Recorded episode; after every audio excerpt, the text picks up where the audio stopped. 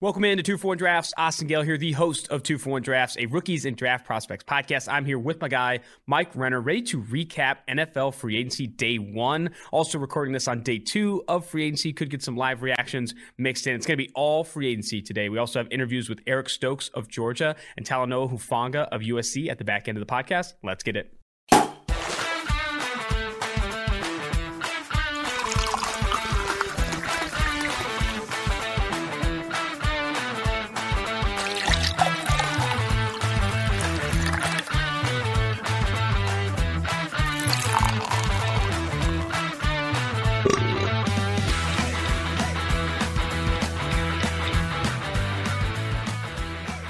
Saw a lot of people get paid yesterday, Mike, and specifically where I want to start is the edge group, man. The the edge defenders that hit free agency, all a lot of guys got a ton of money. Shaq Barrett, I think, was the biggest payday from an APY perspective, average per year at 17 million. But you saw Carl Lawson, Trey Hendrickson, Yannick Ngakoue, Leonard Floyd coming in at 16, I think 16 million per year. You saw a lot of edge defenders get paid yesterday. What's your initial reaction to the edge class in free agency? My initial reaction is this is why you want to draft these guys in the first round, in the second round, and why in this class, you know, we had a question on a mailbag I think last week. You know, why aren't we drafting slot corners in the first round? Well, it's because or safeties in the first round. It's because you can have a top five, top ten safety in the NFL, and John Johnson make less than Nelson Agholor, make less than uh, Romeo Okwara on the open market. And I actually like the Romeo Okwara deal given where the edge class is, but that's how coveted and that's how much these positions are paid. And that's why when you hit on one of them, you're saving yourself that much money against the cap that you can use then to go sign a safety that you know is good and you don't have to take the risk mm-hmm. on it in the draft. And so if you are going to value those positions that we say are undervalued, I think free agency is where you want to do them. You want to go sign the John yes. Johnsons of the world. You want to go sign the good, the Desmond Kings of the world, the Mike good Hilton. slot corners of the world. Yes, that's where you want to go covet those positions.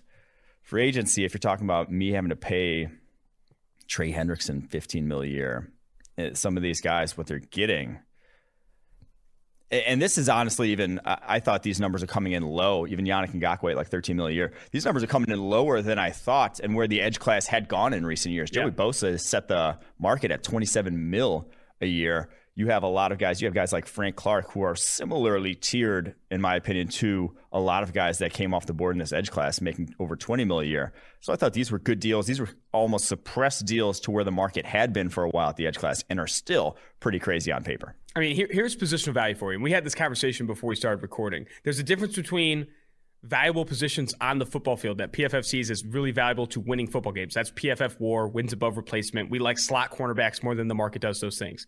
Then you have position value based on how much these guys actually get paid in the NFL marketplace. And I think that's where the edge is. Ro- Romeo Okwara is going to make more per year than the highest paid center in the NFL.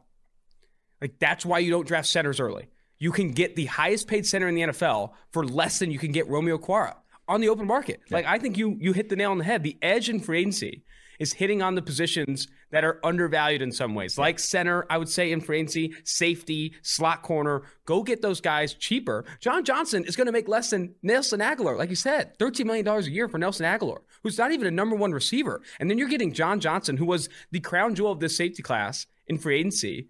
For, and probably will be the highest paid unless Anthony Harris comes out of it with more money for $11 million APY. Like this, this is where the edges are. Like you have, I, I tweeted this earlier draft valuable positions. I would say specifically quarterbacks, obviously, pass rushers, offensive tackles early, or you're going to pay a Trey Hendrickson, sorry, Mike Quinn, who's back in studio, by the way. You're going to pay Trey Hendrickson $15 million APY. Like that. And I keep saying APY and I hate it, but average per year. APY. That's what it is. APY. I, I do think a low key winner from day one that no one's going to talk about as a winner from day one. You get these winners and losers. Winners are going to be the Patriots, the Jets, teams that went out and spent a lot, and we'll get to those in a second, breaking down their classes. But a low key winner, in my opinion, from day one, is the Baltimore Ravens. They're going to get two compensatory picks back. They're going to get two fourth round picks back from Matthew Judon, Yannick Ngakoue. And they're still going to have a top five defense next year because they have the best, one of the best secondaries in the NFL. Those guys aren't going to make a lick of difference because of the way they operate and can still get a pass rush via the blitz and via the ability to hold up when the blitz doesn't get home because they have one of the best secondaries in the NFL and the way they're valuing certain positions still keeps them in that tier defensively because that's how valuable a secondary is, and that, and they've proven that over the course of you know the past handful of seasons with their investment there. And the guy they signed, Kevin Zeitler, was a cut, so he doesn't factor into the compensatory picks. So they are again a team playing it smart that is going to pay off down the road in terms of long term team building for them. One of those fourth rounders that they get back, probably going to draft another Matthew Judon because that's been their MO. They've been able to hit on those guys, the Pernell McPhees, the Za'Darius Smiths, and they've been raking in the compensatory picks for decades now. I mean, I think that's a perfect transition to talk about another team that was doing that similarly to the Baltimore Ravens, but has now completely flipped the script. The New England Patriots went out on a spending spree and in the beginning, you know, obviously the first move, the first domino to fall was the Jonnu Smith signing. I think it was four years, fifty million dollars. I think over thirty million in guaranteed money, more than George Kittle got in guaranteed money, more than Travis Kelce got in guaranteed money. They went out and swung a big bat to go get Jonnu Smith, and then they continued to do it. Judon, four years, fifty-six million dollars. Jalen Mills, four years, twenty-four million dollars. Nelson Agholor, two years, twenty-six million dollars. Kendrick Bourne, three years, twenty-two and a half million dollars. They went out and spent what was your initial reaction to this? I've seen Steve Palazzolo, who's from Boston, so let's let's you know couch this a little bit. Say you know they're spending like they have a rookie quarterback, and they do in some ways uh, from a contract perspective. Cam Newton's not getting paid a ton of money, but are these signings even good? I know they're spending like they have a rookie quarterback, but where they're spending the money, are these quality investments for the Patriots? Are they quote unquote back? Well, so they only have two guys currently on their roster: Shaq Mason, Jonathan Jones, who have a cap hit who are signed through 2022 with cap hit over $5 million 2022. They got no, like that is bottom of the NFL in terms of long term big money deals on the roster. So they had the space to do these deals. These aren't things that are going to hamper them necessarily long term. But it is a it is a distinct difference, and I think it had to be a distinct difference because they are finally the team that is not drafting well. They are finally in that tier of the Browns and the Jets and the teams that do this a lot of off seasons because those teams don't hit on picks for four straight years. When we don't hit on picks for four straight years, you got a lot of places that need to be addressed on your roster. And so that's basically what the Patriots are doing right now. Prioritizing tight end, though, I think as we've seen kind of throughout NFL history, is not a lot of needle movers. Jonnu Smith, I think he's a very good tight end. I don't think he's close to the Kelce or the, uh, you know, that Waller, Kelce Kittle tier of tight ends. He's probably in the tier two, but the tier two is not near as valuable as any sort of number one or number two type of wide receiver, true guy at that position, a Will Fuller, a Kenny Golladay. Now, these could still be in the market for one of those guys, but I think that's going to move the needle for you a lot more than the tight end. So spending big money on a tight end, we'll see how it goes. I will say, the Jonnu Smith, though, him getting that deal is why you draft athletic tight ends. Ran a 4.62 coming out, 38 inch vertical legit athlete at the position. Tennessee was giving him handoffs. Those, it's because those guys are dynamic and can develop into the receivers that actually win and beat man coverage and can go above and beyond the sort of scheme stuff that other tight ends normally produce on. And that's why they get those contracts. So if you're going to draft tight ends at any point in the draft, not just day one, day two, day three, draft athletes at the position or draft guys who can just purely inline block because drafting those those guys who are you know four eight speed, they're just never going to be you're never going to be dynamic. When you add the context that they don't have anyone signed, you know, through 2022 with a cap hit above five million, it makes it less egregious. I don't think you can call them out wholesale losers, but can I read these names and tell you how much they spent in guaranteed money? They spent close to, if not over, $100 million in guaranteed money on Jonnu Smith, Davon Godchaux, Matthew Judon, Jalen Mills, Nelson Agholor, Kendrick Bourne, Deatrich Wise, and Henry Anderson over $100 million in guaranteed money to yeah. those guys. I just, I know you don't have a lot of guys on the books. I just don't know if those were the guys that are turning the corner for you. I don't think their win total in 2021 from a for Vegas odds even changes a half win or even a full win. Like this did not significantly improve their team. I don't mind their defensive line signings. Budget guys along the defensive line just being solid at that position, especially like in run defense. That's fine. We'll do that. It's the wide receiver signings because Nelson Agholor, Kendrick Bourne, I don't foresee as needle movers. Like Ke- Nelson Agholor, career year this past year. Everyone's you know going on and on about how you know revamped, you know best year since whatever. He had that one kind of breakout year at the Eagles, but like finally got back on track after being a first round pick. Only 896 yards. Like he was not necessarily still a guy that you'd pay $13 million a year, similar range to what Corey Davis got. So I just don't, I, I don't think they're that much better. They made a ton, they made a ton of moves, added a ton of pieces. I don't foresee this team being that much better in 2021 yet. Now they can still get there. Obviously, the draft, a big portion of that. But right now, they've maybe moved their win total in my eyes like one, one win. Maybe I foresaw them as like a seven and nine team prior to this, six and ten team, more like an eight and eight team now. But you're not you're not competing in the AFC, that's for sure. And the transition originally to get to the Patriots was talking about how they're kind of following the Raiders' lead here. This is this is throwing the kitchen sink to go eight and eight. You know, this is like putting all your chips in to go eight yeah. and eight, nine and seven, and not be a deep postseason contender. It's going to be interesting. Do you feel that the New England Patriots are still in the market to look to aggressively move up from 15 and get a rookie quarterback. I saw Steve Palazzolo tweet that out or say something along those lines saying, hey, they're spending big like they have a rookie quarterback. Maybe they're going to go up and get one and have Cam Newton with all those incentives sit the pine or compete for a starting job with, say, a Mac Jones, Trey Lance. I'm intrigued by the by the uh, opportunity. I'll say it's interesting. Like all these second day, Jesus, day two quarterbacks. I, I, I think they should. I think at this point, if you're building out expensive pieces elsewhere in your roster. We say it all the time the, the cheap quarterback. And if Cam Newton plays well, all of a sudden you got to pay Cam Newton again. But the cheap rookie quarterback is kind of that that holy grail. And so I do think there'll be players in the quarterback market. This doesn't preclude them from that whatsoever. All right, can I can I jump to this? I will say it also though does bring up Bill Belichick about to be 69 years old. He's kind of want one last hurrah. No, I had that take on Clubhouse. I don't I think, think Bill Belichick's staying around. Uh, I, I, might, it might not be too much longer there with him. I'll just say, I'll say it. This feels like a shoot the moon it. situation. Maybe, and when you don't have the cards, if you guys don't play Hearts, shooting the moon and Hearts, it's a great game, by the way. Oh, I love. Nothing I love feels hearts. nothing more electric when you're secretly shooting the moon, dude. I've been secretly shooting the moon my whole life. Um, all right, Texas. I, I wanted to pivot to this team, the Texans. I had this tweet last night, and I didn't. I, I, I ended up listing Marcus Cannon twice, which people highlighted, but also I forgot to add like Terrence Brooks and a handful of other like bottom feeder signings. The Texans' additions so far this offseason, including trades. Break it down for us. Mark Ingram, Christian Kirksey, Marcus Cannon, Justin Britt, Andre Roberts, KGH. I'm not pronouncing that last name. Terrence Brooks, Kevin Pierre Louis, Maliek Collins, Chris Moore, Joe Thomas, not the tackle, the linebacker, special teamer, Justin McCray, and Shaq Lawson. They have added a lot of players, but man, they have not. That is not a single impactful starter at all. And how do you plan all these new guys to come in and gel immediately in in a, in a, in a locker room that is completely dismantled with Deshaun Watson obviously wanting his way out? They, I mean, they added multiple guys who, if they didn't sign with the Texans, don't get signed by anybody, in my opinion. Yes they cannot attract any big money free agent.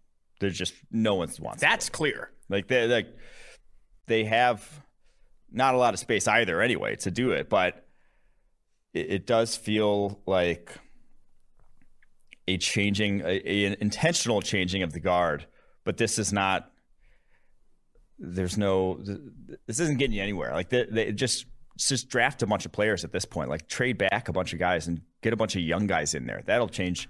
Get a bunch of guys in the draft that you feel like are good culture fits, and then have them build it up through the bottom because this this is doing nothing for you. These are kind of just waste of money in my opinion. But we're bouncing around a little bit, need, so we'll see.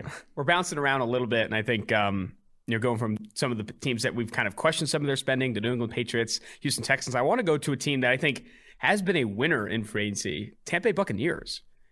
Finding ways, restructuring contracts to get Shaquille Barrett back. Yes, at $17 million APY. I thought he was going to break the 20s, though. I thought Barrett was going to be able to ask for a $20 million average per year contract. He only lands at 17, which I don't even think places him inside the top 10 at edge defender in terms of average dollars per year. Took less to stay. Took less to and stay. That's, that's the sort of other edge that comes with having Tom Brady, having an elite quarterback, winning. People will take less to stay with you. People will. You don't have to go out and attract. And it's we'll get to we'll get to how I feel about the Bengals here in a moment and their signings. But when you have a culture like that, that guys want to play for, guys will play for less. And Barrett, 82.0 pass rush grade 2019, 78.2 this past year, a quality pass rushing option for his price at only 28 years old. Absolute steal. And the fact that they said they're going to run it back, I didn't think that it was, you know, necessarily feasible. Was going to have to take some cap magic, and they made it happen. And yeah, they might be paying for it a little bit in a couple years, but shit, who cares if you have another roster like this with Tom Brady in this window? Your window is not two years from now. You could, I don't think Bucks fans care if they go 0 16 in 2023 with this roster. They want to win another Super Bowl, and it'll all be worth it. And that's basically what they've done here. And I applaud Jason Licht wholesale.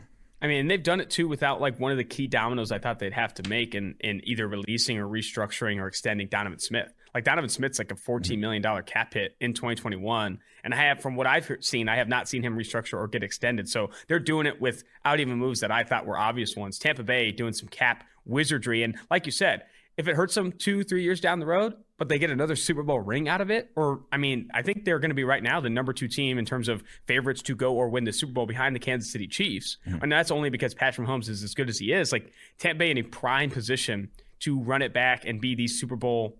Um, uh, Super Bowl team for the NFC in 2020. I mean, there's probably Super Bowl favorites right now. If you had to put, obviously they won it last year, but there's reason. There's a lot of reason to believe that they should be better in 2021 than they were in 2020, at least throughout the course of the season. That doesn't assure you that you're going to win a Super Bowl, obviously, but super young secondary should develop. Obviously, everyone coming back that was an impact player outside of maybe Antonio Brown. We'll see what ends up happening with him. And then everyone was saying, wait till year two of Tom Brady in the offense. Wait till year two of Tom Brady in the offense. That's when it clicks in the Arians offense. So I think we'll see the offense could even be better this next year. All right, let's jump to something that didn't happen yesterday, but something over the weekend that we didn't have an opportunity to touch on. We were doing a ton of free agency stuff yesterday. weren't able to record, obviously, the Monday podcast now recording on Tuesday, but Aaron Jones, him getting that contract from the Green Bay Packers contract, new contract for Aaron Jones, and you know, honestly, preventing them from signing Corey Linsley. I've seen some Green Bay Packers fans saying that Aaron Jones is more valuable than Linsley. Linsley goes to the Chargers, who I think were one of the sleeper winners of yesterday, getting Matt Feiler and Corey Linsley along the offensive line yesterday. For we'll see, we'll see though. They, their O line success. True. It, True. it, always looks better on paper there than it does. I like Linsley a lot though. I mean, yeah. and they didn't pay out, you know, out out their ass for Matt Feiler. I mean, they needed to do something, yeah. and I think they added pieces there. They didn't do what the Kansas City Chiefs did, adding Joe Thuney and making him the highest paid guard in the NFL, and likely putting themselves in a bind from a cap perspective with no offensive tackles. They released two starting yeah. caliber offensive tackles to add a guard, and that's a less valuable position. So I do think Linsley was the better signing over Thuney. But back to the Aaron Jones contract. What's your opinion of this, you know, new contract for Aaron Jones in Green Bay? Well, I will say about the Packers and the Linsley deal, I had no, as a Packers fan, as you can see, I'm rocking the green and yellow today. Fingers crossed for a Will Fuller signing. I think we get one today. Well, how, what do we how do we feel about that? But they have been they have been maybe the single best offensive line scouting team in the NFL over the past decade plus. You just go back to Josh Sitton, TJ Lang, David Bakhtiari, Corey Linsley. The earliest one was a third rounder of that bunch, I want to say. I think that was Lang. Those are four blue chip type offensive linemen that you did not spend draft capital on to build the offensive line throughout the years. Elgton Jenkins now, more recently. Obviously, Brian Bulaga back was a first rounder, but they have been exceptional at that position. So I trust them and they have had a good track record of knowing when to let guys go there. So, no problem with that. The Aaron Jones one, I only really have an issue of it with it if it precludes them from addressing the obvious need that I keep talking about, that I'm sick of talking about, and the wide receiver. So, that's the really only issue I have with it because, yeah, four years, $48 million. I'm guessing the way it's going to be structured is super low cap hit this year. It's only 12 million guaranteed. So super low cap hit this year, modest cap hit, probably somewhere in the 12 to 13 million dollar range in 2022, and then they could probably cut them with some maybe four or five million in dead cap heading into 2023 is what I think it's going to be because that's kind of just the way a four-year, $48 million deal with that little guaranteed money. That's how I would imagine it's set up. And good on Aaron Jones for like getting it, but I just think there's the offense, like teams have realized they were not going to pay shell out big money for Aaron Jones. He was not going to get it elsewhere. And so this keeps him, everyone's saying you could have got him for $8 million in the cap or on the franchise tag. It's going to keep the cap hit lower this year. And I, I will like the deal if it allows them to then still go out and be players in this wide receiver class. Yeah, and I think you saw rumors that the Green Bay Packers are interested in every receiver that's available, trying to get another receiver to pair with Davante Adams. And I think the other thing too, I was talking to Brad Spielberger, who is I think based in New York, but he's out here in Cincinnati for free agency, and he was saying that the way it's structured and with the guaranteed money, it's closer to a nine and a half million dollar APY for Aaron Jones. And it comes back to what I said before: drafting running backs in the first round. Let's talk about it. You can get Aaron Jones, the best running back of this free agent class, for with the guaranteed money included, close to nine and a half million dollars average per year. Why in the hell would you spend a first round yeah. pick on a running back? Because if you do that and then you find yourself needing a pass rusher, you're going to end up signing Leonard Floyd for $16 million per. That is the problem. That is the positional value conversation, full stop. And that maybe that's the last one I'll bring it up, but I'm really frustrated with. I saw someone say, you know, take position of value with a grain of salt. It's like, what are you talking about? That, that, that's like taking that's like taking like car value with a grain of salt. Hey, like you know, Honda's you know less valuable than Mercedes, but take that with a grain of salt. It's like no, that is what the market is. Yeah. Mercedes are more valuable than Hondas. You know, fucking edge rushers are more valuable than running backs. I'm sorry. So why would you take first round picks, cost controlled contracts at lower value positions? I'm sorry. That's my last rant. I'm sorry, Quinn. If you're upset in there too, I'm not trying to rile any feathers, man. I'm not trying to rile and, any feathers. And I I've said it probably a zillion times that, but the draft can be a long term decision or should be a long term decision. It should if you're drafting well, that guy should be on your team for a decade.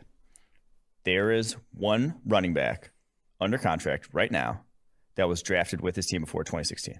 Quinn, do you know who it is? Giovani Bernard. Nice. Giovani Bernard. Yeah. the only one. He might get cut here soon. The only one drafted before 2016. Five years. It's five years. One running back's been with the team for more than five years. That's that's that's not like a long term decision then when you're drafting a running back. All right, let's jump to the New York Jets. They've made some power moves yesterday. Added Corey Davis, wide receiver from the Tennessee Titans, for three years, thirty-seven and a half million. Obviously, added Bengals' favorite Carl Lawson, three years, forty-five million. I think thirty million in guaranteed money. And then, you know, some people hated on this signing. Like, I think it's a one year deal worth up to $7 million for Jarrad Davis, yeah. former first round pick. And I know like they don't have a lot of good linebackers there. Robert Saleh could get the best out of Jarrad Davis, and maybe that's a top 30 linebacker in the NFL. We'll see. But I didn't hate the deal as much as other people did. I, I will say, if you think that we here as draft analysts don't give up on our prior opinions on players coming out in the draft and won't give up, Jarrad Davis, maybe the worst linebacker in the NFL over the past four years, still gets a seven million dollar contract. NFL teams don't give up on their on their college evals either. They probably Saleh probably saw him coming out, probably was high on him, probably wanted him, didn't end up getting him. Now he gets his chance. That's we're not the only ones. I'll just say it's human nature. So I that one I whatever seven million dollars isn't a huge hit. Yeah, I, I kind of like the other two. They're not super long deals. They're not super massive. They are where I would have valued those two players. I, I think Carl Lawson was quite possibly the best edge rusher available in this draft class. I have a theory about this. Sign edge rushers who come from bad teams, who, who, who have most recently played on bad teams. Because when you're on a bad team, when you're losing a lot of games, you don't have the ability to rack up sacks in the fourth quarter when you know the other team has to pass. You just don't.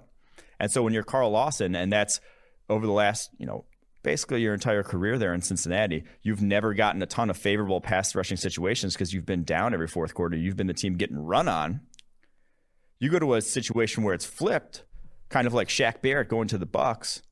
All of a sudden, you have a lot of opportunities to rush the passer, and you're the guy racking up sacks. And his efficiency stats have been lights out when he is a pass rush, when he has gotten the opportunity to rush the passer there with Cincinnati Bengals in my opinion, the Bengals letting him walk to sign Trey Hendrickson was the single worst deal I saw in free agency day one. Dude, you're just dragging Quinn through the coals right Sorry, now. You're only doing it because he's back in studio. No, that was that's just the sign of bad organizational decision making. Because retaining talented players builds a better. It's like if you want to build a culture, have the bucks culture where guys want to stay where you're going to retain your guys, where that's what you want to do is keep your guys in house, not where you're going to let a guy leave to pay a guy identical money at the same position because you're haggling over guaranteed money at that point. That is just a bad business process that's going to lead to bad results and let and have bad culture in your locker room. And the Jets are obviously the beneficiaries here. It's a new day, though. New stripes. New stripes. Okay, I want to stay on the Jets just for a little bit longer. Yeah. You saw some rumors that Pete Carroll would be interested in Sam Darnold via trade. Do you think the moves they made yesterday pushed us in any clearer direction in terms of what they want to do with the number two overall pick. Do they want to add a quarterback? Are they building around Sam Darnold? Their social team hasn't said a new weapon for Sam Darnold. I was hoping for that because I think that would have been good banter. They have the Sam is our guy quote from Robert Saleh. Not yet. I don't know if it's that that's happened yet either. But do you think the Jets? Uh, uh did, do, any any change in draft draft decision making for the Jets here? I mean, you can love Sam Darnold if they're trading with the Jets. They're trading for the number two overall pick to then draft a quarterback. I would think so. No, I, I don't think that's going to happen. I'm just going to say that I think that's. I'm sorry. Far fetched. I'm sorry. All right. No, it's fine. Let's jump I, to. I saw the um, report too, and it's it's electric content if it does happen. Yeah, yeah. But god damn, that would be an all time blunder. uh, All-time- like John Schneider can't. You can't. You can't do that. Urban Meyer of the Jacksonville Jaguars went out and went out to attack depth. I feel like he added a lot of depth players here. He had Roy Robertson Harris for three years, 24.4 million, 14 million guaranteed. Jamal Agnew, core special teamer, three years up to $21 million. Dawuane Smoot, two years, 14 mil. Carlos Hyde, former Ohio State Buckeye, two years, six mil. Rayshawn Jenkins, former safety of the Los Angeles Chargers, four years, 35 mil with 16 mil guaranteed. Some interesting signings from the Jacksonville Jaguars and Urban Meyer Yeah, interesting. being a positive word. It's a word there. Um, I don't quite get it. Now, for like I said, for a few million more, you could have gone out and got a John Johnson. Like you're there. I I respect the budget approach to free agency. Don't go out and break the bank. That's what I was saying to do if you're the Jags or the Jets. I don't think the Jets really broke the bank either with their deals. Those are fairly modest by what other guys are getting on the market. Like Leonard Floyd got four years, 64 for the Rams in the edge market, and you got Lawson for 345. Like those are solid deals. They're not going to be s- strapped long term with the deals they made. And, and the Jags, I thought to do a similar thing. Don't hamper yourself long term. Don't cake your pants, as it were. And they didn't, but they also didn't get better. Like Yeah. Roy Robertson here, 67.0 overall grade last year. I think that was highest of his career. Rayshawn Jenkins, 68.9 overall grade, highest of his career. You got guys who can see a football field.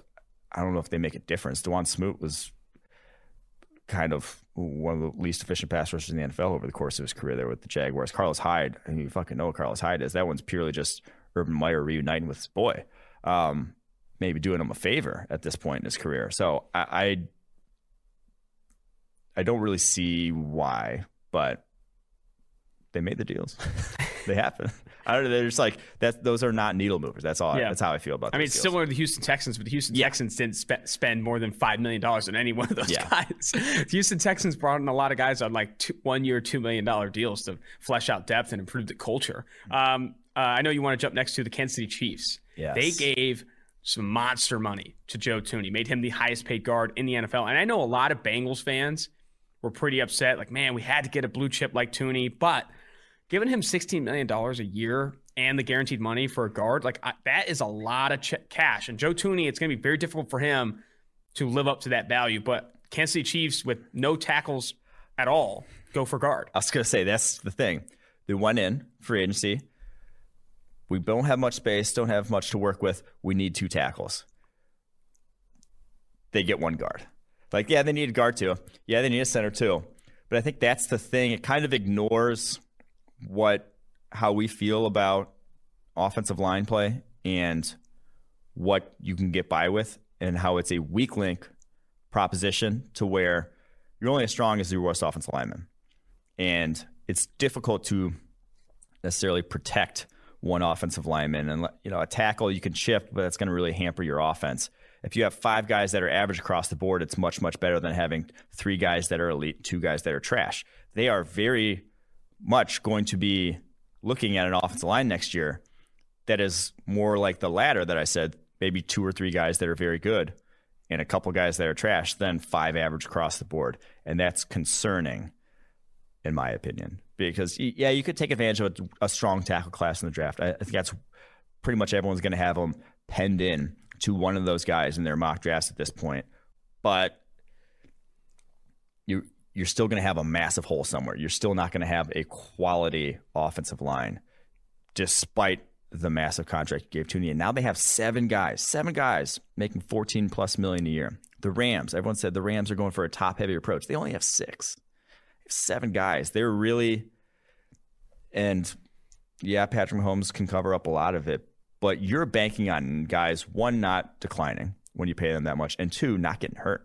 When you're That's- that reliant on only those guys to be your impact guys, and then seeing what you can put together with your rookie classes, you're really reliant on those seven guys not getting hurt. Yeah, you have to stay healthy. That was the other thing. It's like Joe. When I say it's going to be hard to live up to that contract, like he has to also stay healthy. Like he has to play 800 plus snaps a season across this deal to really deliver on that value. I also think that you see now that Chiefs are still in the market for Trent Williams. There's no way, right? There's no way they can bring in Trent Williams. Well, if they do, they are going to be against it.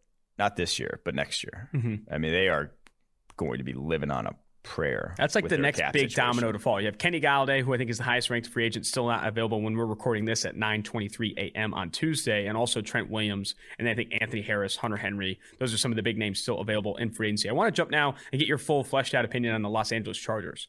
They, I, I like the two deals that they did make. Corey Linsley, five years, $62.5 million uh, at center. They also signed Matt Feiler, offensive lineman who could play guard or tackle, three years, 21 mil. And then this one kind of got brushed under the rug. I don't love this signing. Michael Davis, cornerback, three years, 25.2 mil with 15 mil guaranteed. I, I, I, that one came out of the blue for me. I didn't expect Michael Davis to get paid that fat.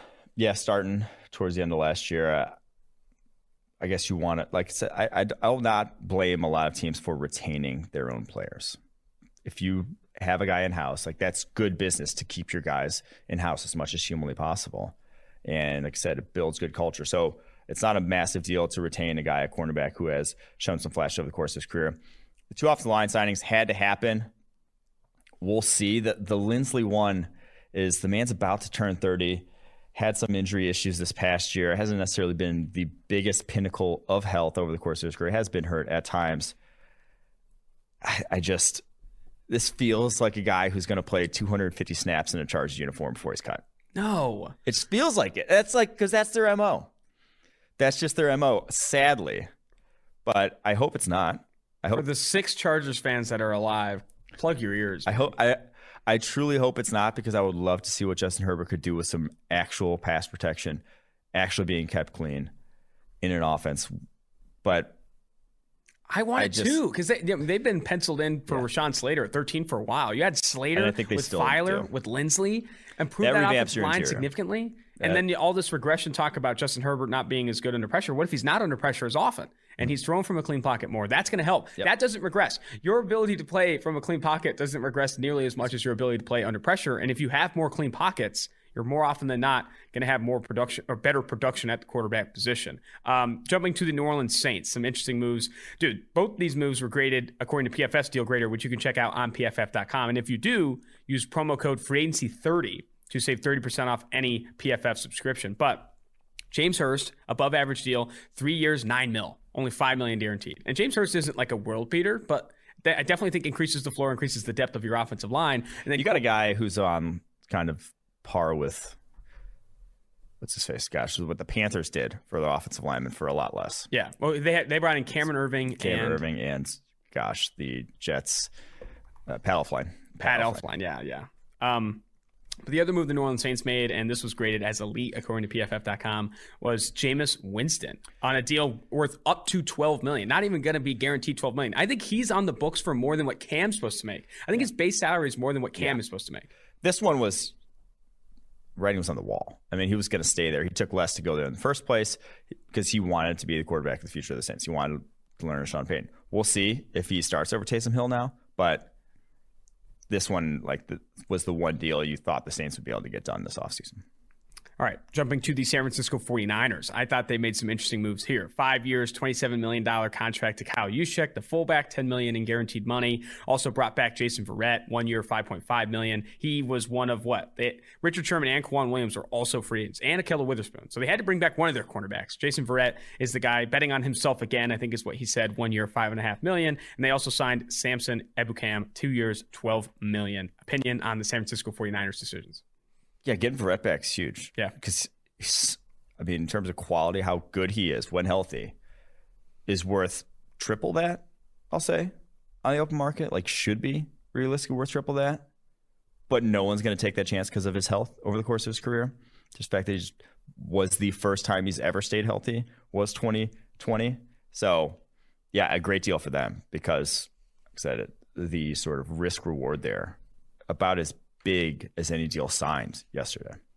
All right, only a handful more teams here, and then I want to touch on some of the best remaining and get some landing spots in before the end of the podcast here. But Tennessee Titans were big players. They they they paid some money, man. They they shelled out some cheddar. Denico Autry, three years, twenty one and a half million dollars, nine million guaranteed. I'm a big Denico Autry fan. Going back to his time at the Raiders, he is one of the more productive interior players that also has a lot of gap versatility. I think Denico Autry is a good signing there. They also brought in Bud Dupree, five years, $82.5 million, 35 million guaranteed, coming off an ACL injury, and honestly, just not a lot of pure pass rush wins. Like, yes, he had sacks, yes, he had pressures, but man, he was not winning as a pass rusher in one on one situations at the rate of a Carl Lawson, at the rate of even Trey Hendrickson. Trey Hendrickson had a higher pass rush win rate, Quinn, than Bud Dupree last year. Like, that's where we're at. Uh, with him. And then those were kind of the two big splash plays the Titans made while also letting Corey Davis and Jonnu Smith walk. I would say so. I had that theory about edge rushers coming from bad situations, bad teams where they're not having a lot of leads. Bud Dupree's kind of the opposite. He came from about as good a situation as you could possibly have to rush the passer in the NFL. In the fact that he had four other guys along the defensive line, three or four other guys at any given moment, who are all dominating in their own right. Like you're, playing across with TJ Watt, you're not going to draw any sort of double team, any sort of attention from opposing defense you had a lot of leads, obviously, over the course of your career with the Pittsburgh Steelers uh, and how they how good they've been over his time there. And it's coming off an ACL. You got a lot of strikes against you to be shelling out that big money deal, but the desperation for edge talent. I mean, this is a better deal still than signing Vic Beasley. You know, like it's better than that, but this is still the amount of money they're giving him and guaranteed with like the the unknown here of him and the ACL injury and him playing anywhere other than Pittsburgh is not the deal I would have done. All right, last deal that's already happened before I talk about some landing spots. Ryan Fitzpatrick, quarterback of the future of the Washington football team, competing with Taylor Heinicke for the starting job. Apparently, I think I saw Rappaport tweet this out that he is going in as the starter for the football team, but I think Heinicke can, still can compete uh, for the starting position. I love the move because I love Ryan Fitzpatrick and he's just hashtag fun to watch. I'm sorry, he is. But is this not the move we told him to kind of avoid in that this is going to put you in that position where you're a nine win team that's winning the NFC East but not going deep in the postseason? I don't think so because they were going to be that anyways. Like they, they were they won the NFC East last year with dog shit at quarterback. Like they they could make they could get to 10-6. I don't think you're winning a Super Bowl with Ryan Fitzpatrick. But he has had some high end games, like a three a three game stretch. I wouldn't put it past him if you really are. If you really can build out that Dude, roster, we, you wouldn't put past Ryan Fitzpatrick winning a Super Bowl. Have you seen? I mean, what was that? Three years ago, Week One, when he outdueled Tom, Drew Brees yeah. in the Superdome. Dude, that was one pass the best. against the Raiders was, was like honestly one electric. of the coolest passes I've seen over the last decade. Yeah. Where he's got his face just getting ripped off, and he throws it a seed. I mean, his high end games are elite, elite. I could see him putting together a Nick Foles run. Now, is it a, a, good chance? No. Is it a better chance than Alex Smith? Hell yes. yeah. absolutely. You know, it's a better chance than Taylor chance Heinicke. either. So if, and if if Foles and Flacco can do it, exactly. Fitzy That's, can do it. He is. They right better add some talent around them. Then I need yeah. more than just Terry McLaurin. I saw the no, fantasy but, football community so excited about Ryan Fitzpatrick going to Washington because he actually pushes the ball downfield. Yeah. Like he throws the ball downfield. He is aggressive. Yes, he throws picks, but like he actually pushes the ball downfield. Now Terry McLaurin could get a, actual downfield targets. And that's the other thing. In terms of pure fan enjoyment, you go from maybe the least enjoyable quarterback in the NFL to watching Alex Smith. Like you will punt so much with Alex Smith. You're not going to punt with Ryan Fitzpatrick. Yeah, it'll get picked, but picks are fun to watch too. Like I, I still remember, you know, no one more fun to watch in NFL history than Brett Favre because something was going to happen. Mm-hmm. It, it, might not always been good, but it wasn't going to be sacks. It wasn't going to be checkdowns. It wasn't going to be throwing the ball away. The ball was going to be and it's always more fun when that's the case. they would have two 30 for 30 quarterbacks in two seasons if they won a Super Bowl. Alex Smith's 30 for 30 comeback story. Fitzy, oh you'd God. have to do a 30 Yo. for 30 on his Super Bowl run. And when it comes eh, that'd be good. It, Washington football team oh, fans oh, yeah. just want to have a fucking good time next year. Okay, they weren't. They made if Washington's front office wasn't willing to you know mortgage the farm to go up and get the third or fourth best quarterback in this class, getting Ryan Fitzpatrick and giving the Washington football team social media team and the fans something fun to watch every single week where where he's not going to be battling for a young rookie like Tua Tagovailoa was in Miami.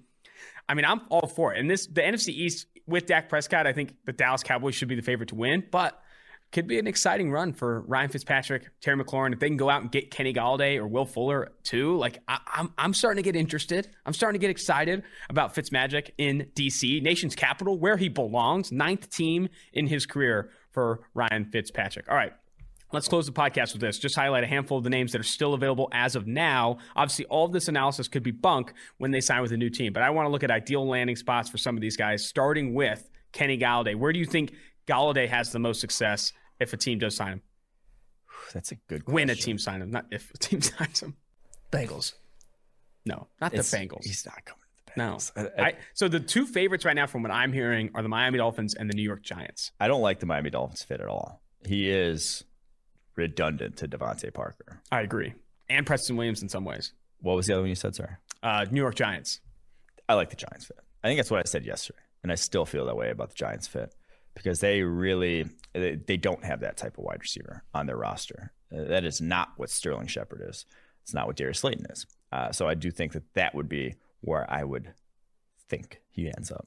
I still like Jacksonville. I mean, I think Jacksonville trying to get a, a big piece at receiver. I really the, want that. How about getting duped by the Jacksonville trade rumor? CJ Golson got me. that was so fun though. I mean, that that's what free agency is all about. That's what scrolling through Twitter and refreshing is all about. Um, number two, Trent Williams. He's the second ranked free agent, free agent still available. I'm still holding out hope that the Indianapolis Colts throw throw twenty million dollars average per year in a contract at Trent Williams, so he could play alongside Quenton Nelson. And while the yeah, ceiling of be- that team with Carson Wentz is relatively low compared to like even going you know going to some of these other teams, I know the Chiefs are in the mix as well. I still think that would be hashtag fun to watch if Trent Williams went out there with Quenton Nelson. I would love to see Trent Williams next Quenton Nelson. That double team combo, all time. Yeah, truthfully, like the, maybe maybe the best all time because that's how good Trent Williams is. I think he's pretty. I don't want to say locked in as a Hall of Famer, but he is a Hall of Fame caliber offensive tackle. Mm-hmm. Quenton Nelson is at a Hall of Fame pace at left guard. Trent Williams obviously still in his prime was the top grade left tackle in the NFL last year, so that would be fun to watch. All right, Hunter Henry. I, Steve said this, and I can't get it out of my head. I think the best for him is Jacksonville. Go to Jacksonville where they don't have any good tight end talent. Tyler Eifert, I think, is a free agent or might as well be not a difference maker at the position. And you just want, want you just want to give Trevor Lawrence more weapons. And I know Hunter Henry's best not friend, like, right? Yeah, it's a quarterback security blanket. Friend. Security blanket. Hunter it's, Henry. What? Why not? Why not Hunter Henry to Jags? Get, get a wide receiver. Okay. I mean, shit. Like I think he's not going to cost that much money. Hunter Henry's, Hunter gonna, Henry's not going to make a lot of money. You don't think so? No. He's going to get Austin Hooper money. You think? At least he's better than Austin Hooper. Austin Hooper got like twelve mil a year, right? But what about the injury stuff? 12 mil a year, if that's the market we're getting in, Jonnu Smith money, his numbers are much better than Jonnu Smith's over his career. You should at least be asking for that. If that's where you're having to pay him, when you could get not a Nelson Agholor, but like Corey Davis for a similar amount, where you can get likely Will Fuller, maybe Curtis Samuel for that amount, go get Curtis Samuel instead if you're the Jacksonville Jaguars. Pair him back with bring the Ohio State gang back together there. Yeah, maybe you're right. I don't know. I, I, anything over 10, 11 million for Hunter Henry, I start to get a little upset about it as well. Like that's a lot of money for a guy that just has all this talent, but his full stop not been that productive. Like he has not been that productive in his NFL career. Has battled injuries, all those well, things. It's tight end position. Because yeah. back to what we say, they're not needle movers. It's not going to do that much for you. The Austin Hooper deal, I think they have regrets about that one themselves. So yeah. All right, Will Fuller. Everyone has been mocked or I guess mocked is probably not the right word. But I think he's going. I'm wearing the green and gold today, baby. You think you're going to go Green Bay for Will Fuller? If he does, I'll just give me Will Fuller, Golden Tate. I want to run back Notre Dame, my glory days. Dude, that would be sick. I think Green Bay is the best Golden landing spot for Golden Will Tate's Fuller. my favorite Notre Dame player of all time, hands down. He's the way he played the game of football was fucking awesome. When he trolls guys, when he like has a known touchdown, and, oh, yeah. The one time he did pre a, end zone Sellies are oh, fantastic. Elite. No one could touch him. No. The time he did a front flip into the end zone when the guy was about to tackle him was like there's that whole supercut of him doing all those celebrations. It's electric. Russell Wilson's favorite Notre Dame player of all time too. Oh yeah, Did, isn't there the rumor about Golden Tate? I don't know it. Okay, shouldn't say that. well, Russell Wilson punched him in the locker room though, or something. Oh right? really? Or oh, was wow. it no? Earl Thomas punched him in the locker room. Someone punched him in the locker room. But, Sounds like he's living the dream. All right, mm-hmm. handful of names here, and then we'll close out the pod. Get to the interviews with Talanoa Hufanga and Eric Stokes Jr. of Georgia. William Jackson. I can't get the New England Patriots fit out of my head. I do think the Patriots, though, they've already spent over $100 million guaranteed. They Going and getting William Jackson could be could be the move. They got more. Uh, I mean, they can go out and get William Jackson. I, I think that's now they already went Jalen Mills, which he's going to play safety. Favorite. Yeah, I mean, it's a different position, but you're already adding to the secondary. That's the thing. It's you have guys about to come off the books. I think the McCourties are about to come off after this year. Gilmore's going to come off after this year. That's a big chunk of your secondary. It would not surprise me if they went that route. Last name here I'll bring up, and then we'll get out of here. Juju Smith Schuster. He's been rumored to the Raiders. I've seen Jets. Where does Juju Smith Schuster actually have some success? No, I mean, he's not that good. He's just straight up not. He's okay. He's your, I had the conference say, he's a poor man's Jarvis Landry. It's not a poor man's you want to be. You yeah. Don't, you don't want to be that pure underneath threat, especially when I don't think he's as dynamic after the catch as Jarvis Landry. So, doesn't have as good at ball skills either, right? I mean, would you put Juju in the same tier as Landry from a ball skills perspective? No. Uh, so he's a poor man's across the board. Jarvis that's what I'm saying. Like he really is poor man's Jarvis Landry, and that to me is not. I'm trying to think of even like a best fit where he really could go and produce. He's a number three, in my opinion. Yeah. Or Steven, yeah, some of people two. have said he's a number two at best. I don't, I don't want him as my number two. You know, if I'm going to bring him in, I want him as my number three at most mm-hmm. to hit for him to compete from the slot and not draw a ton of attention. Because I mean, I don't think it's all this. I also think quarterback play in Pittsburgh has tailed off, but when Antonio Brown left, like his efficiency metrics dropped, and I don't his his on target percentage from Big Ben did not drop significantly. He still ran deeper routes. Some people say, oh, he was running a lot of underneath stuff. He ran deeper routes in the two years after Antonio Brown, and still had a lower average depth of target because he just wasn't winning downfield. It's uh it's interesting with the with the uh, Juju Smith-Schuster conversation. I think Pittsburgh's smart to let him walk though. Like I don't think paying yeah, they got more than money. talent. I mean, you got Chase Claypool's emergence. You have uh, James Washington, you have Diontae Johnson. Like you got a you got a solid three right there. You don't need Juju. All righty. Can we actually finish with your favorite and least favorite move from day one? Yeah, I mean, I already said my least favorite move. It's the Carl Lawson move to let him walk and sign Trey Hendrickson. It's like, yeah, I get the money's different to some degree, but it's not that much different if you want them to play out their entire contracts, which I think you should be making free agent signings. I have a big take on that. Like if you're making free agent signings and already planning to get out of the deal, that's that's not a good sign. And I think that's kind of how the Bengals treated the Hendrickson deal. They're making it with the out in mind, whereas the Carl Lawson deal, they're kind of locked into three years with him.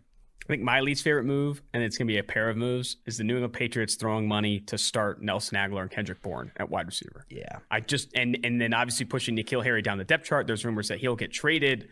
That's, I mean, who's going to trade for? It's going to be Jakobi Myers, Julian Edelman at 35, 36 years old, Kendrick Bourne, and Nelson Agholor. That is not a good receiving core. I'm sorry. And you have Jonnu Smith, and I get that, but I still don't think that's another thing too. With Jonnu Smith, you sign him to you know four years, fifty million dollars. Two third round picks at tight end and Dalton Keene and Devin Asiasi are just done. Like mm-hmm. you're they're depth players at this point. You're not going to run a ton of 12 personnel with Dalton Keene and Devin Asiasi opposite of Jonnu Smith, especially after signing Nelson Agholor and Kendrick Bourne I, I, I think those are my least favorite moves because I just don't understand this roster building strategy from the New England Patriots. I don't think this moves the needle enough for them not to just end up in quarterback purgatory again. Anthony Treash wrote the article for PFF.com. It's locked to subscribers. Use promo code FreeAgency30 to read it if you don't have a subscription, 30% off. But he, he talks about how like this really does cement them in this quarterback purgatory situation. Unless there's obviously a range of outcomes where Cam Newton like really shows up, but the most likely outcome is that they do finish eight, nine wins, don't make a deep postseason run, and are in the same position again next year, picking between 15 and 20 without a good quarterback and a bad roster. Yeah, obviously there's still like some time left this offseason to change that, but it's a possibility. I don't know. I still believe in Cam Newton. He really had dog shit there to throw He did. To, he did. he had COVID. And they won so 7 we'll games. Yeah. So we'll see. Uh, I think my favorite move, though, the, I think it's the John Johnson one. Like that's what we said. That's an undervalued position. That's a guy who's going to provide – more value than that number, that 11 million per year number. He is just going to be more impactful to your team. If he's anything like the guy we've seen every single year of his career, every single full season, coverage grade over 80, that's incredible consistency at the safety position. Um, yeah, I think that's quite easily my favorite deal. My favorite move, I think, was the decision for the Tampa Bay Buccaneers, or the execution, really, to get all those contract restructures done to bring back their guys, yeah. to to establish that culture. And like you, you, we don't speak to culture a lot on this podcast, but you you talk a lot about letting your guys walk and what that does to a locker room, what that does to a culture. Tampa Bay and Bruce Arians literally like the parade of the Super Bowl saying, We're bringing you all back, bringing David, Godwin, and Barrett back is big news. And, and Gronkowski, like they were able to get Gronkowski back as well. And I know he's not as big of a needle mover as some of those other guys, but like th- that's legitimate. Like that is very, very good. That's a very good way to maintain your locker room and those things. Yeah. And it's not just you can let guys walk. I'm not saying don't ever let anyone walk, but it's more the to then sign someone else. Yeah. Right there at the same position that offseason. Like to bring in a guy's replacement from elsewhere. If you're letting a guy walk, you should have it's because your backups are good. It's because you've been drafting well, and those are the guys who are going to come up and take his spot. It's not because you want to then go sign his replacement yeah. right after that and have a new guy rolling through that door. We didn't want Carl Lawson at edge. We wanted Trey Hendrickson at edge at the same price point. Like That's, that yeah. again, uh, you're right. Does not that does not give the locker room in Cincinnati a ton of yeah. You know, it's like you just hope. you're another defensive end there, or you're def- like a defender who's a player or like who's good, and you're like looking at the guys around you, like shit, like I could be the next guy in that in that boat. All right, let's now go ahead and jump to the interviews with Eric Stokes Jr., cornerback of Georgia, and then Talanoa Hufanga, safety USC.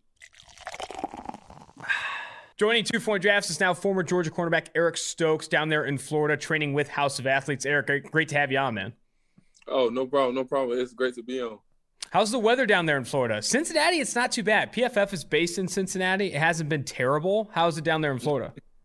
Oh man, sunny shine twenty four seven, basically to where like you know eighty one degree weather right now. So I'm man out there living the dream. Where are you from? No, you're from Georgia originally, aren't you? Yeah, I'm forty five minutes from Atlanta.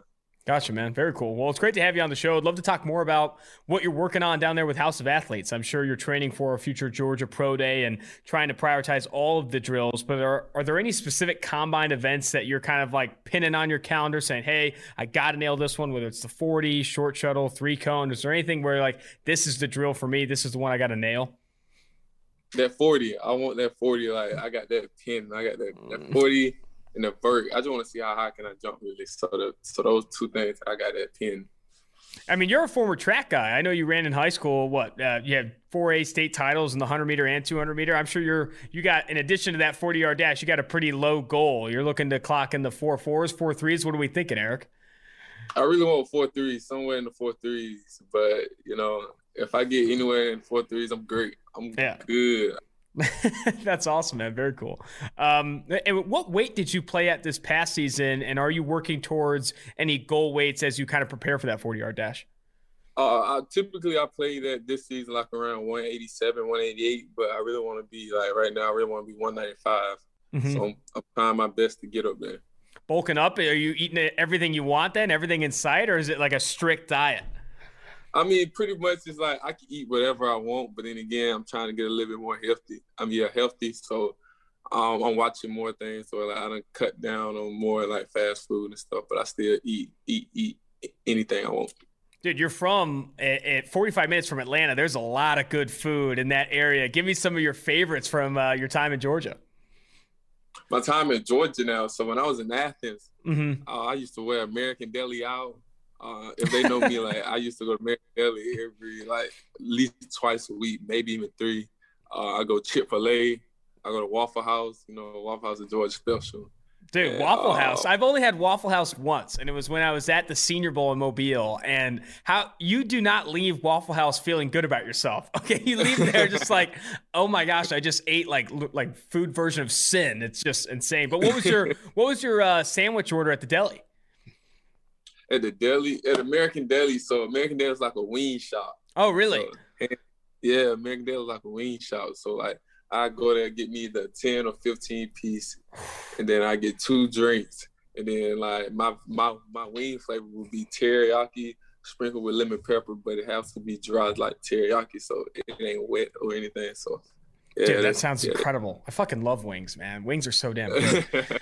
oh, you get me hungry now. Um, what else? I was going to mention something else on the food side of things. I remember talking to Akeem Davis Gaither, former App State linebacker, got drafted this past year, and he was the guy that had to bulk up. A lot of teams wanted him to add weight. He said he was eating like 6,000 calories a day, dude. I, I, I don't want to ever be in that situation. That's a ton of a ton of weight to be eating for sure. And you have to eat a lot of wings for that. Um, moving on from that, I want to turn turn back the clocks a little bit, not spend the entire interview on food, but it, more about your, your your recruiting background. Former three star recruit, obviously, like you said, from you know 45 minutes outside of Georgia.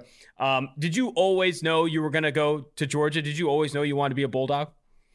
Um, actually, I did not. Like technically, I was planning on going to Ole Miss the week of signing day until like that Monday or Tuesday. I switched over and went to, went with Georgia that Wednesday. So I thought I was gonna be a rebel from the, from the start. Wow, yeah, and then obviously you go to Georgia, and something I, I, you know we talked a little bit about this before we press play, but you know going to Georgia at the cornerback position, you just get a ton of experience playing press coverage, being physical at the line of scrimmage. I know Georgia corners take advantage of that contact rule after five yards. You guys hang on the guys sometimes and and get really physical. That's what DeAndre Baker has done, Tyson Campbell, yourself. Talk to me about the experience you had at Georgia and all that you learned playing so much press, playing so much man coverage at Georgia. Oh man, it just allowed you to like stay like get way more comfortable with staying patient, with working on your technique and all that stuff. Because constantly, like and like you said, even if we drop in zone, we still playing press man somehow, some way. So like man, like press man was always could be around us. So like just being there and all that stuff, it just allowed you to like work on your technique, work on every little thing, to where like you're not uh, panicking or pretty much anything because you're already used to it. I've been fascinated with the Georgia players that I've talked to about the practice schedule. You know, I've heard bits and pieces from different players. Azeez Ojulari told me that there's this like hell day where you guys only play run defense all day or like bloodbath day, yep. something like that. Um, what are some, from a defensive backs perspective, what are some of the practice days that you highlight? Is there like a one on ones day? Talk me through the practice week and, and which days are your best days. Oh, uh, so like you can say like Tuesday is Bloody Tuesday. So Bloody Tuesday is like mostly is mostly runs where like we got team run, we got all these little running drills and all that stuff. But then you still got your 707, you still got one on ones that day. But really it is uh Wednesday. Wednesday, Wednesday we face like we do third down and red air. So all that's just really passing and all that stuff. So like that's when like you so you get the most work then. So on Wednesdays, like, hey man, it's it's the day to tighten up because you already know that you can get all that shit. That's fantastic. One of these days, I'm gonna I'm gonna suit up and I'm gonna show up to Georgia and try and get in on a Blade Tuesday just to see how it feels. You know, I just gotta I just gotta give it a chance here. Just gotta give it a chance. Uh, in your time at Georgia, obviously playing the SEC, you went against some really good competition. Even there at Georgia in practice, some really top flight competition. Who are some of the guys that you recall from your career at Georgia that really gave you the most fits, or some of the most talented receivers you've gone against? At Georgia, oh, I mean, hands down I'll have to go with George. Like George is a freak of nature. Like I don't know how. Like it's just some of the things that he do that you'd be like, bro, how did you catch that? Or like you like, bro, you you literally be right there on him, and then somehow, some way, he you know with the ball, you just like, and you just start looking around, and Coach Smart will come on and say, hey man, it was just a better catch. Like hey, like there's nothing more you can do with that. And you just gotta live with it. You just like, man, what the heck? So like every so like pretty much every play I'm out there. I'm I'm trying to go against George. I'm like, man, wait, I know for a fact he can give me the best for it. What about Dominic? Dominick Blaylock's another guy too that is just like an absolute, you know, insane piece there, and also the the the freshman tight end, the the um, what's his name, uh, Darnell Washington. Yeah, that guy. That guy. Uh, I mean, George Pickens, Darnell Washington, Blaylock, like they have a lot of talent. Some big dudes too. You're going against some big ass guys every single practice. Yeah, yeah. So like, especially like Big O, like Big O, he just give you size wise. Cause like I remember like I had him from the line, but then after that he just boxed me out, and I'm just like, hey coach, like I don't know how much you you want me to do for that. Like I said, like hey, pretty much like, he just boxed me out. The only thing and the only thing I can do is make the tackle. So, so some other teams too. So outside of Georgia, you know, going against Alabama and the, the, receivers they've had over the past few years, who are some guys that weren't on Georgia that kind of gave you some gave you fits? Um, Van, especially Van Jefferson from Florida, that of uh, twenty that twenty nineteen year. he was definitely like a problem Anthony, especially like this year with Waddle and Smith. Like they like I mean like they gave everybody problems. So like just going against them, it really did like elevated your game. From you know from PFF's perspective, the biggest you know highlight or strength in your game, from our opinion, is is your ability to play press, is your experience in press coverage. Do you feel like that experience you had at Georgia playing as much press, what is like the key separator for you, or what do you feel like is like your biggest strength and what separates you in this cornerback class? I really believe it's my first man because like that's the one thing I hold on to. To where like I like to mess you up from the start. To where like I know for a fact if I mess you up from the start, it mess up everything because I know that you down for time and like you and the quarterback got a timing route. So like if I can mess you up from the start, it mess up the whole time into where like everything else messed up. So I love my first work. So it is what it is after that. And what do you think is kind of the hardest? Part of the you know playing cornerback in that transition from college to the NFL. I personally think playing corner in college and then jumping to the NFL is one of the hardest leaps. It's compared to other positions, it is very difficult to adjust to the speed and the talent level uh, of NFL wide receivers. You know, full stop. What do you feel like is the hardest part of that transition? Is it the speed? Is it you know the no contact rule after five yards? Is it kind of more you know more defensive penalties and those things? What do you feel like is that hard transition? It's I mean to me it's like pretty much it's like what you said like that no contact after five yards so it like that's gonna play a big role to where like usually I get used to like then okay then like I can't like I pretty much can't do this and I can't do that and then especially like the PI rules where like in college it's 15 mm-hmm. or, or or whatever but in NFL they it's it's a spot ball fall I mean a spot ball foul so like pretty much like you could be 30 yards downfield and you done did something, boom, that ball could be moved 30 yards. So it's like little things like that. So like you gotta get just to it. And then after that, of course, speed that stuff. So like where you just a newcomer and everybody else been in here and doing all this stuff. So they know the game. So like usually I get used to it. Yeah, I mean they do not protect NFL cornerbacks, man. It's it's hard to play NFL cornerback. Um, walk me through. You know, we talked a little bit about practicing at Georgia, but walk me through in a given game week how much film you're watching of an opposing wide receiver and what you're looking for on film in that week. Oh man, like I watch film Monday through like pretty much Monday through Thursday. So like um, on Monday, I'm just trying to break down like who are they like wide receivers are like pretty much like what are some of the things they do and all that. And then Tuesday, it's more like team run type of day. So like it's more run. So I'm still like just breaking down like the wide receivers to where like I'm trying to see like what type of routes they like to run, what how they pretty much how they release and like what pretty much things they do at the top of their routes or like even if they look for ball like like but are they a push off? Are they more so like I'm just gonna body you or but and then on, on Wednesdays I pretty much just watch third down and red area to where like I know what you like to do on third down, I know what you like to do in the red area and pretty much still like the movements and all that stuff. And then third down, I mean, and then on Thursday, I just pretty much just clean it all. I just pretty much watch the game or whatever, like pretty much one of the best games that they done had, like, I mean, as a team. And then I just break it down from there. And how does that film study change in the off season? What are you watching now on film? Is it watching yourself or is it watching guys in the NFL? I'm pretty much I'm just self-examining my own self to where like I just like to go back and just look at the growth you know, stuff that I have made, some little improvements that I can make for the off season, some things that I need to work on, and all that stuff. So I, I go back and watch my own film and just see how can I improve for myself. Are there any guys in the NFL that you watch a lot of, or you feel like you can like kind of emulate emulate your game after? Oh, uh, Stephon Gilmore, of course, because like um he's high physical, high IQ, very physical too. And then his IQ is amazing. So like he pretty much knows like what the what the wide receiver finna do and like so he already prepared. And then plus he's a very press man corner too. So he likes to get in your face, like the um measure from the line from the line of scrimmage. So I try my best to watch anything that he does. I mean, I was talking to. I'm glad you brought up IQ with Stephon Gilmore because I do feel like Stephon Gilmore is someone that a lot of young cornerbacks look up to. And I was talking to a Patriots beat writer that has followed the team for a while and said there isn't a smarter player on that team than Stephon Gilmore. That guy is committed to his craft. That guy watches more film than probably anybody on that team. A very smart player, that's for sure. Let's finish with this one, man. I got to hear about your relationship with Tyson Campbell. I mean, you one of the better cornerback tandems in college football, purely from a you know ability standpoint. How competitive were you guys in practice, and how much did you guys you know build off each other in your time at Georgia?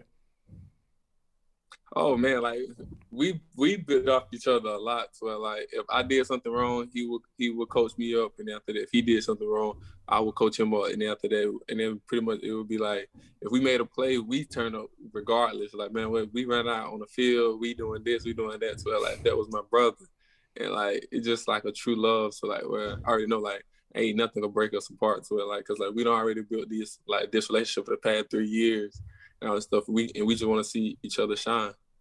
Absolutely, man. Well, I really appreciate you uh, jumping on the podcast, and I wish you the best of luck moving forward. I appreciate it.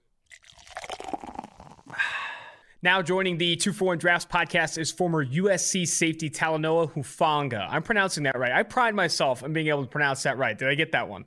Yes, sir. Yes, sir. You did. Cool, man. Awesome. Well, it's great to have you on. I had your cousin on the podcast, I think a few weeks ago, Marlon Tuipulotu, and he spoke spoke highly of your praises, man. And he loved playing with you there at USC. But I know right now you are in my former hometown, my former stomping grounds in San Diego, training with former USC, former NFL safety Troy Polamalu. Talk to me about that.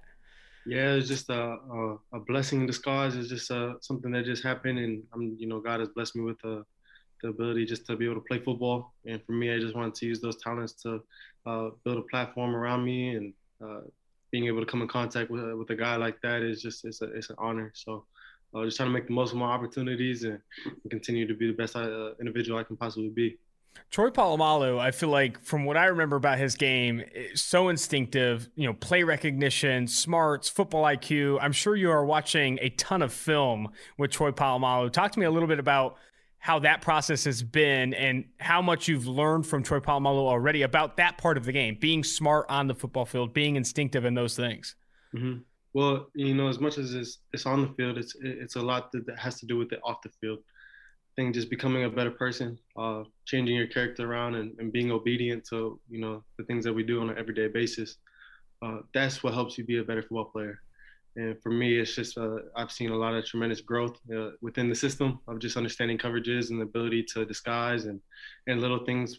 Even though I'm not even on the field playing right now, you know, I, I can learn those things. But it all starts with being to be able to humble yourself into and to uh, be able to learn those things at a high level. Uh, so it's just been a it's been a blessing though for sure.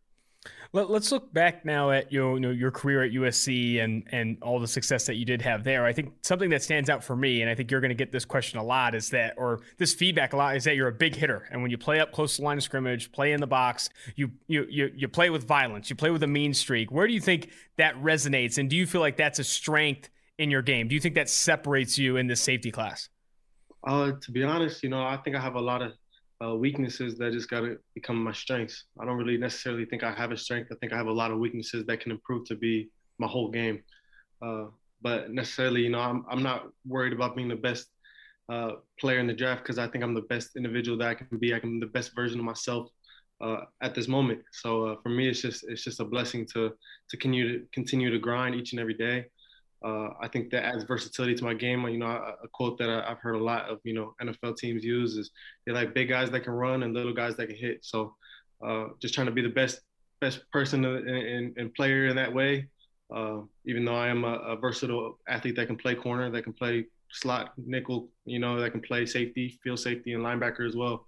And if you tell me to come up to the line and be an edge rusher, I can be an edge rusher. So uh, when you try to put that versatility on the field, you, you try to utilize that in, in the most accurate way possible. So. Yeah, no, let's talk more about that versatility because I do think that's another part of your game where, you know, you could play up in the box, you could play, you know, a, a, strong safety, slot position, up on the line of scrimmage, rushing the passer. Do you have you received any feedback from teams you've talked to so far about where they want to play you or do you feel like right now you're viewed as this chess piece that can do anything? Uh, to be honest, I think I view it as more of a chess piece that can just be used around. But my goal is to be the best player. I, I don't really want to have a label on me, whether it's a, a, free safety or a corner necessarily. But you you give me great coaches. You know, I'm gonna be a, I'm a great student. So for me, I just want to be the best player and be coachable enough to to learn the system and, and be able to utilize it from day one, whether it's on special teams. Uh, you know, I think a goal of mine would be a, a special teams Pro Bowler as as a rookie. You know, so for me, it's just coming out here and just doing the best best job I possibly can each and every day. So. Uh, I, can we talk a little bit more too about um, you know the injuries that you've suffered? I think you what broke two collarbones at USC. I'm sure that you learned a lot in the rehab process, learned a lot in having to battle back from injuries. I talked to Rondale Moore, who's a Purdue wide receiver who has battled two grade one hamstring injuries and and constantly gets asked you know questions or docked in the scouting process about his injury history. How how much of a struggle was it for you to like not be on the football field and battle through those injuries? And what do you think you learned from that experience? Well opens your eyes to a whole different different part of, of football. You know, that's that's a football away from being on the field. Uh, so just understanding, you know, there's a process to it, and there's there's time that it takes to to really heal. And uh, for me, it's just a it was a a true testament to my character and what I can do off the field. And for me, it was just being obedient. Like I said earlier on, you just got to be obedient in what we do on a day-to-day basis. It will, it will, it will teach you a lot through your your own eyes, just the way you handle things for sure. In a given game week, what exactly are you looking for on film when you're studying opposing offense and preparing for an opposing offense? Uh, you're just trying to, you know, find your keys. You know, there's different keys to each team. There's a game plan for each team. You know, whether uh, you know, I was fortunate enough to be on a team where we move, we're able to move a lot of people around. And when you go against different teams that run 11, 12, 10 personnel sets, we're able to, you know, scout correctly and game plan correctly, which can move you around. So I think the ultimate goal is just to be flexible in the sense that, you know, there was a game that I played linebacker this year. Uh, you know, and if I had to play corner this year, I would. You know, it's more or less just wherever they need me, that's where I got to play and and do my best uh, in that in that role. And so each early on in the week, you just got to find those keys and find the game plan, scouting report, and be able to you know uh, kind of do it correctly on game day in a sense. So, and what has been your film film preparation now in the off season? Are you watching a ton of film with Troy, and and are you watching any film on yourself or even NFL players? Maybe watching a ton of Troy Polamalu's film. yeah, no, you know, I'm a, I'm a guy that just loves to stick to the script in sense of you know I'm just trying to enhance my body mentally, physically, emotionally, and just go out there and, and continue to grind in each way possible. Whether it's watching film, whether it's learning new defenses, whether it's studying the past. You know, I've, I've, I've had two different defense corners, and you got to understand each kind of concepts when it comes to film, because you know when you're breaking down film with the NFL coach, you gotta you, anything can happen. So uh, for me, it's just understanding every play and, and concept wise, but uh, most importantly, it's just you know. I, I like to watch a little. I'm more of a little bit older type of you know football player when it's since I like to watch you know Troy, Ed Reed, uh, Rodney Harrison. You know, I, I like you know I got to I got to watch those guys that have high end motors that really ball hockey people that can just go out there and, and play on a consistent basis as well. So. And do you feel like some of those guys are who you want to model your game after? Do you think like do you see Troy Polamalu as a big role model, a guy that you know consistently made plays, you know, with his mind, consistently made plays in the box? Yeah. So for me, it's just more or less just you know I'm my own person. Uh, but at the end of the day, you, you take your game from a lot of other people and you make it your own. You know, if I could have the ability to have Ed Reed's post work, you know, that'd be a game that I would bring in. You know, the ability to disguise coverages like Troy, I'd bring that into my game. Uh, uh, the ability to bring a cut tackling in like Bob Sanders, you know, that's that's something I bring into mine. And, and a motor like Mr. Harrison over at the, you know, the Chargers and and, and the New England. When you put all those things into my game, that's what I should what I should be working towards to be the best at. So uh, it's just the overall version of those guys. It's just a blessing to learn from for sure. Absolutely, man. Well, I really appreciate you setting aside the time and, and jumping on the podcast with me, and I wish you the best of luck moving forward. No worries. Thank you so much. Appreciate you. That's going to do it for this edition of Two for One Drafts. Make sure you rate, review, and subscribe to Two for One Drafts. Leave a five star review for our upcoming mailbag. Yes, we're behind. Yes, we have 100 questions on the books, but we're going to continue to answer questions for the mailbag. Leave a five star review and drop your question in there. Until next time, Austin Gayle, producer Mike Quinn is back. Mike Renner, Two for One Drafts.